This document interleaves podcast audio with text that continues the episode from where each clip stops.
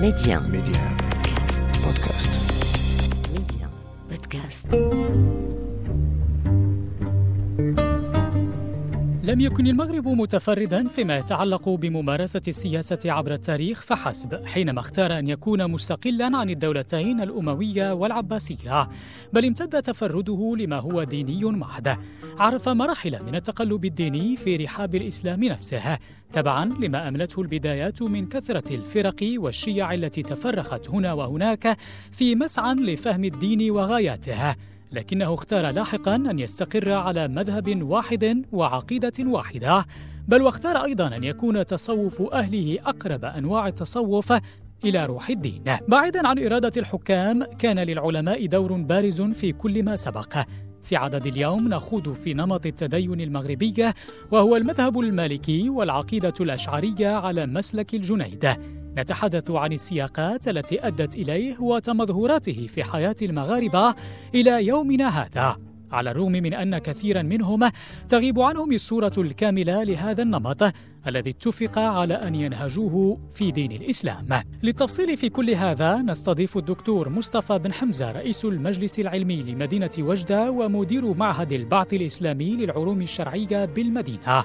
أهلا بك سيدي الفاضل وشكرا على قبول دعوتنا. مرحبا. أبدأ معك دكتور بسؤال جامع ربما، في المملكة لدينا توليفة دينية هي المذهب المالكي والعقيدة الأشعرية على مسلك الجنيد، هذه الصيغة الرسمية المعتمدة إذا ما استثنينا أهل العلم والفقه والمهتمين من الدارسين، ربما لا يعلم عنها المغرب البسيط الشيء الكثير. اولا لماذا هذه الصيغة؟ ولماذا تبني المذهب المالكي وليس الحنفي على تقاربهما مثلا؟ على الرغم من تميز المالكية طبعا بفكرة العمل عمل أهل المدينة وما ساروا عليه من اتفاق حول العديد من القضايا. ثم لماذا العقيدة الأشعرية؟ وهي المميزة بمبدأ عدم التكفير وليس غيرها. طبعا دكتور لا نسعى للخوض في الموضوع عقديا بالتفصيل لكن نتحدث فقط عن السياقات والدوافع التي أدت إلى اعتماد هذه الصيغة. بسم الله الرحمن الرحيم. كما ذكرتم ربما عامة الناس لا يعرفوا لماذا اختار الناس المذهب المالكي والعقيدة العقيده الأشعرية واختيارات المغاربة. هم لا يعلم لا يعلمونها كما أنهم لا يعلمون أشياء كثيرة في الشريعة الإسلامية. فهذا عيب في التعليم وليس في في المعلوم. أي هذه الأشياء هي معلومة والناس الآن يعيشون في ظل هذه الأشياء التي هي مقررات يعيشون آثارها ونتائجها الإيجابية. وإن كانوا هم الحقيقة لا يعلمون لماذا وقع هذا الاختيار. الأصل أن هذا العالم العالم الإسلامي كله إذا نظر إليه الإنسان الذي لا يعرف حقيقة الاشياء ولا يتابع رأى أن الناس كلهم لهم طبيعة ربما تدينيه واحدة وهذا خطأ. على مستوى البلد الواحد هناك تباين ما بين منطقة وأخرى في التوجه. طبعا هذا لا يمس جوهر الدين وإنما يمس أخذ الناس بالدين وربما تقديمهم لأصل على آخر فقط ليس إلا. اذا فجوهر الدين هو الإسلام وهو لا يتغير ولا يختلف لكن الناس لهم اختيارات لأسباب أخرى سأذكرها إن شاء الله. المغاربة أول ما كانوا كانوا طبعا عرفوا الإسلام وجاءهم الفاتحون وجاء الناس من المشرق بأشياء كثيرة. هذه الأشياء بالتدينات مثلا على المستوى العقدي كان هناك المذهب الشيعي كان هناك المذهب الإباضي وكان كل منطقة كأنها تنفرد بشيء. فهناك مناطق في الجنوب المغربي كان فيها توجه قوي للمذهب الشيعي وكانت فرقتان خارجيتان تعيشان في المغرب. وكان هناك اختلاف. أيضا حتى في الجانب الفقهي مذهب الأوزاعي كان معروفا. بمعنى أن المغرب كان يمثل أشتات من المذاهب هذه الأشتات التي استمرت وذكر عنها العلماء أنها منعت التوحد. أي المغربي لم يكن ليتحد لوجود هذه الاختلافات التي تمنع لأن الناس مختلفون عقديا ولذلك كان ضروري أن يصفي المغرب هذه الأجواء وأن يختار ما اختار فاختار المذهب المالكي واختار العقيدة الأشعرية وما إلى ذلك من من الاختيارات. هو اختياره للمذهب المالكي جاء في بعد معرفته. طبعا ليس اختيار كما يتصور بعض اختيار صدفة أن الناس كانوا ذهبوا ووجدوا المذهب. لا إنما درسوا ما درسوا عرفوا أن هذا المذهب إلى الآن مذهب سمح وواسع. ولذلك كانوا يقولون بأن مذهب مالكي هو أفسح الأشياء وأوسعها بما يعطيك من فرص الاخذ بالحلول. المذهب المالكي في أكثر من 17 أصلا من أصول الاستنباط.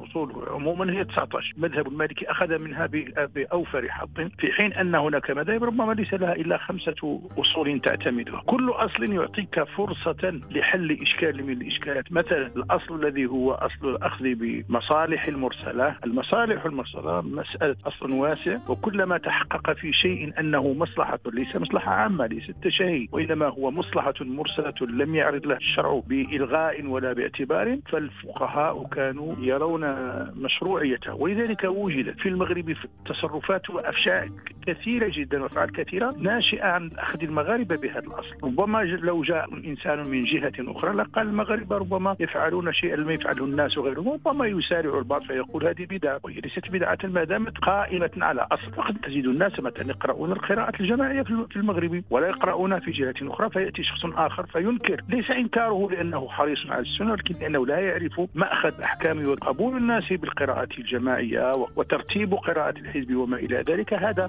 كان مسارا قويا وتسار فيه العلماء وكذا لأن هذا كانت فيه مصلحة هي نشر القرآن في البوادي وتعريب اللسان وتعليم الناس أن يقرأوا قراءة سليمة صحيحة. فالجهات التي لا تقرأ الآن الآن إلى الآن في العالم الاسلامي لا تقرأ القراءه الجماعية لا يستطيع المثقف فيها أن يقرأ الآيات القرآن. ولذلك نسمع بعض المرات أشياء عجيبة في قراءة القرآن. القران له رسمه وله طريقة ادائه وهو متفرد فإما أن يأخذه عن شيخ وإما أن يأخذه عن طريقة جماعية مثلا.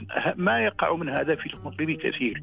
أسلوب المشارطة مشارطة على مستوى البادية مشارطة كان هي التي حافظت القرآن لأن الناس كانوا يتشارطون مع في الفقيه وبشروط من الفقهاء دعموا هذه العملية ونظموها وتحدثوا عن شروطها. ولذلك كانت البادية والمدينة عموما قائمة لا تحتاج حتى إلى تدخل الدولة في حفظ القرآن والأعمال الشرعية. مثلا لو أخذنا أننا في المغرب نأخذ بعادة مثلا إدخال الناس إلى الكتاتيب في حدود السنة الخامسة. طبعا هذا كان منتشرا في المغرب وكان له أصل من فعل مالكين وهو دخل الكتاب وعلماء الحديث دائما كانوا يقولون إن السن الخامسة هي سن بداية الطلب. مثلا حينما ينهي الإنسان ختمته الأولى طفل صغير كان يحتفل باحتفال كبير ربما لا يعرف في أماكن أخرى ولكن كانت فيه مصلحة ويتشجيع الناشئه على حفظ القرآن. كثير هي الأشياء التي ليس لها وجود في أماكن أخرى. وهي كلها مؤطرة بالمصلحه المصلحة أي المرسلة. ولذلك لم يكن الناس من أنفسهم ومن ذواتهم يفعلون هذا بل كان العلماء هم الذين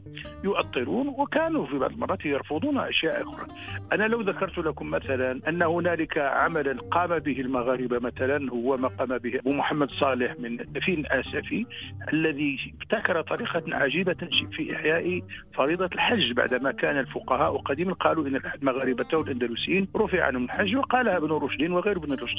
وكان المغاربة لا يجدون سبيل إلى الوصول إلى الحج لأن الطريق كان مخوفا ولكن أبا محمد لم يعجبه هذا وكان يريد أن يحج المغاربة. فلذلك أحدث جماعة خاصة تسمى جماعة الحجاج ويلتزم الناس بأداء الحج وكانوا يسافرون وكان هناك ركب أول ركب كان يسمى ركب الحاج هو ركن أبي صالح كان يخرج من أسفي. هذه أشياء لو بحثت عنها في غير المغرب لا تجدها. وهي حينما تنظر إليها بعين الشريعة لا تجدها مخالفة. خانه المباح بماذا تملا؟ تملا بهذه الأشياء الجيدة التي لا تصادم الشريعة. يفعلها الانسان فمن فعل مباحا لا يقال له بأنك خدت عن الشريعة الاسلاميه وإلا كانت الأحكام اربعه واجب ومندوب وحرام ومكروه. في خانة المباح وما يصلح للناس كان الناس يتصرفون وكان العلماء طبعا يؤيدون والتدين المغربي ليس دينا آخر، التدين المغربي هو الاختيارات التي اختارها المغاربة والعلماء خصوصا من الدين الإسلامي بشجاعته بكل أصوله.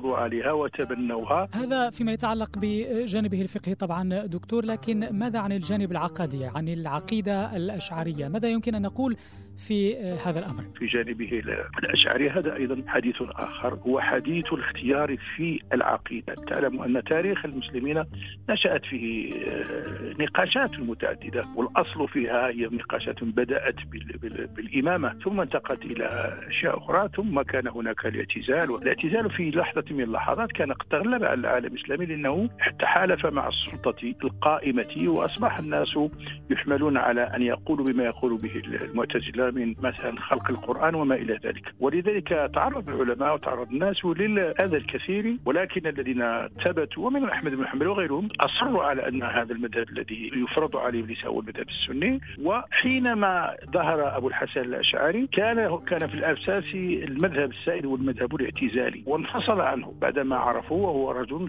يعرف الاعتزال الاعتزال معرفة يقينية ثم أخذ لنفسه هذا المذهب الذي هو مذهب جامع بين النقل والعقل والذي لا يمكن الآن الحديث عنه بهذه العجالة لأن ما كتب فيه شيء كثير. ثم إن هذا المذهب في في نهاية المطاف هو الذي اتسع. المذهب الأشعري أكثر من 90% هم أشاعرة. أو ما تريد فيما بعد في تركيا وما إليها. هذا المذهب الأشعري حينما وصل إلى المغرب أخذ الناس به لأنه أنهى هذا الخلاف مع المعتزلة مع الخوارج ووضعهم في هذا الهدوء في هذا الراحة وانصرفوا إلى البناء صرفوا إلى العمل.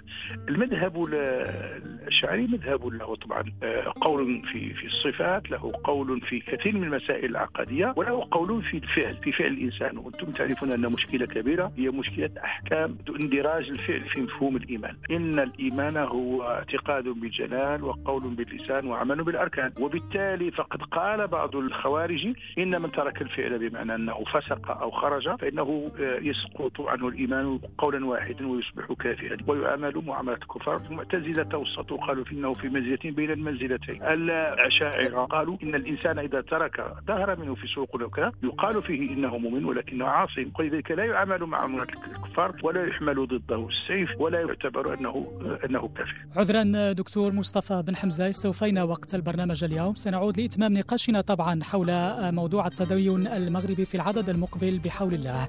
ميديان ميديان بودكاست. ميديان بودكاست.